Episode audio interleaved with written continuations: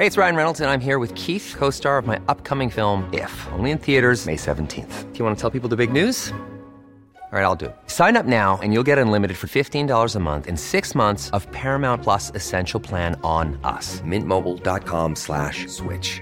Upfront payment of $45 equivalent to $15 per month. Unlimited over 40 gigabytes per month. Face lower speeds. Videos at 480p. Active Mint customers by 531.24 get six months of Paramount Plus Essential Plan. Auto renews after six months. Offer ends May 31st, 2024. Separate Paramount Plus registration required. Terms and conditions apply if rated PG. Välkommen till veckans avsnitt av Food Hacks med mig Marquis Tainton. Och idag ska vi snacka Queen Bee sås, alltså bechamelsås. Och det jag kommer att gå igenom är hur du gör din bechamelsås, tricket för att få den perfekt tjock, hur man såklart ska tänka på med smaksättningar och hur kreativ man kan vara med den här underbara såsen. Mitt favoritrecept och i och med mitt favoritrecept, vad betyder gratinera? Vi reder ut det. Välkommen till Food Hacks med mig, Marcus Tington.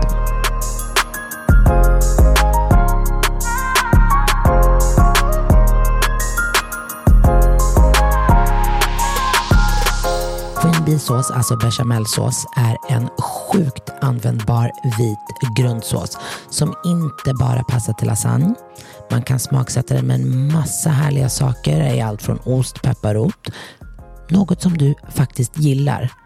Eller liksom bara ta den här härliga såsen och ösa på med liksom en slev på din pasta bolognese. Det är supergott. Alltså den, den funkar till en fisk, den funkar till fan korv och pasta. Den liksom gör rätten. Om man som mig gillar mushiga, gräddiga, du vet, krämiga såser så är bechamel super duper. Så börja med att smälta smöret i en vid kastrull på medelvärme. Låt det gärna få brynas lite så man får fram lite den här nötiga smaken som det kan bli av smör. Och använd smöret med den blåa markeringen. Inget salt. Det liksom underlättar om man är dålig på att smälta smör för då bränns det liksom inte vid. Vi ska gå ner med mjölet, gärna puder ner det och samtidigt vispa Låt mjölet verkligen få fräsa ur innan, mjöl, innan vi slår på mjölken. Så man vill liksom inte gå i mjölken för snabbt för att då blir det sån mjölig smak och den vill vi inte ha. Vi vill ha det här nötiga.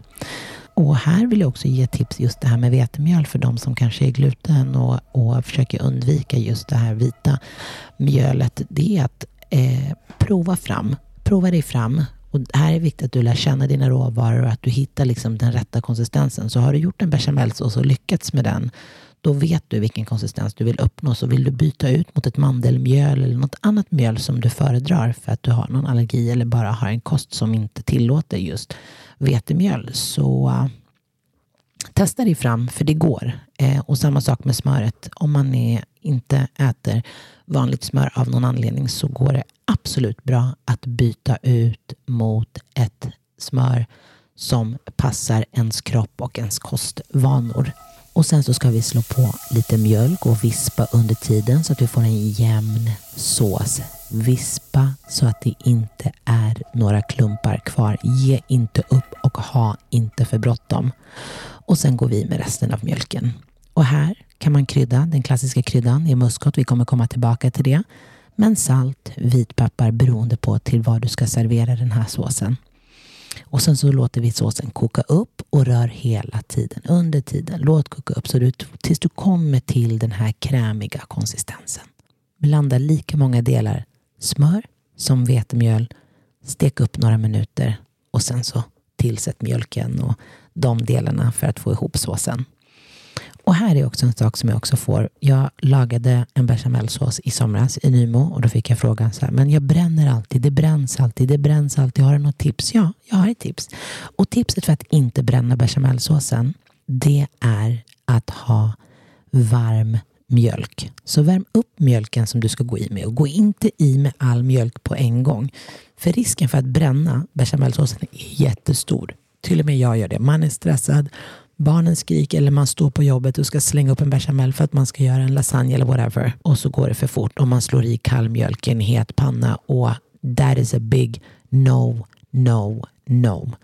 Varm mjölk så kommer vi lyckas fler gånger än vi misslyckas.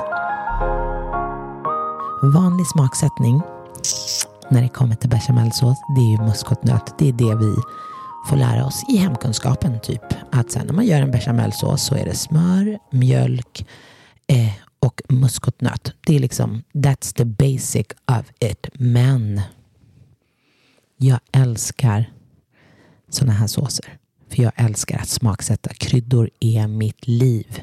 Och det som jag upptäckte, jag skrev ett recept i somras och då gratinerade jag grönsaker eller sparris och så gjorde jag en variant på bechamelsås. Och i din bechamelsås så kan du smaksätta med citron, du kan välja en ost, du kan slå i chili om du vill det för den är så plain. Så här kan du verkligen vara kreativ. Och det är som sagt beror ju helt och hållet på till vad du ska servera. Till exempel ska du servera till vilt så kanske du vill mortla lite enbär som du rostar för att få fram smakerna och sen verkligen blanda ner det i din bechamelsås med lite sherry eller whatever you want to serve.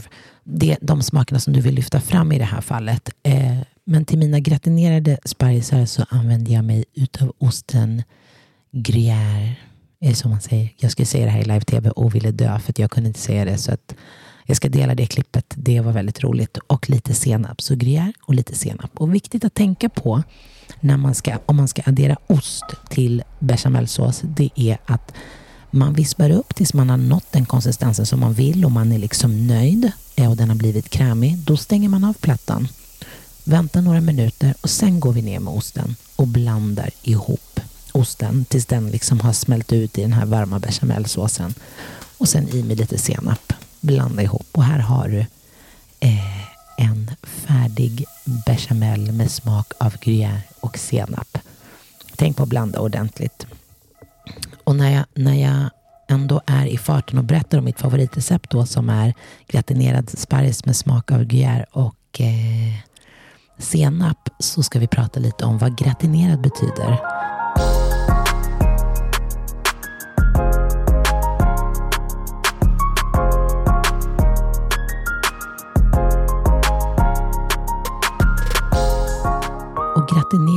Betyder att vi ska färgsätta en maträtt i ugn på hög värme eller under ett grillelement tills rätten har fått en fin och gyllen brun färg. Mm. Det är vad gratinerat betyder. Jag vet att många tänker att ja, men då ska det gå klart i ugnen. Nej, och sparrisen den ska inte bli för mjuk. Vi vill ha lite tuggmotstånd. Annars är det bara sås med sås. Man vill ju liksom skapa texturen i rätten. Eh, och när vi ändå snackar sparris så kommer ett litet tips. Jag älskar att ge er tips. Det är därför ni lyssnar på mig. Grön sparris behöver man inte skala på samma sätt som den vita. Men vill man det så kan man ju göra det, men det, det är mycket som försvinner. Så det som man gör med grön sparris är att man skär bort den nedre delen som är rätt hård och sen så kan man om man vill steka dem lite innan man lägger dem i pannan. Bara, jag gillar det, i lite smör och sen slå på eh, sin bechamelsås och ställa in i ugnen och gratinera. Och eh, när man säger att man ska ha hög värme på ugnen när man ska gratinera så brukar jag säga mellan 200 och 250 grader. Och ugnen ska vara ordentligt uppvärmd innan man ställer in det som man vill gratinera.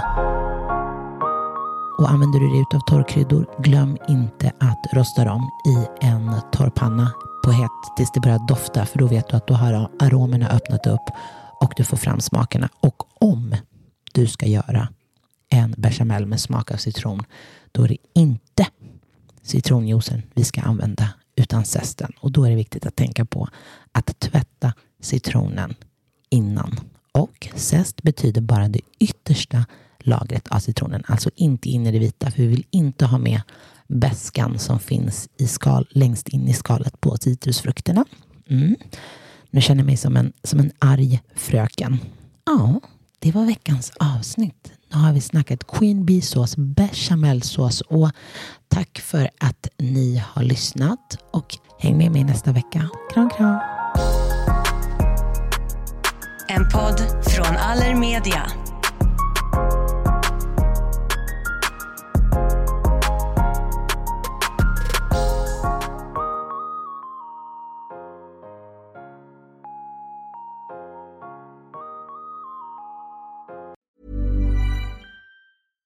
Ever catch yourself eating the same flavorless dinner three days in a row?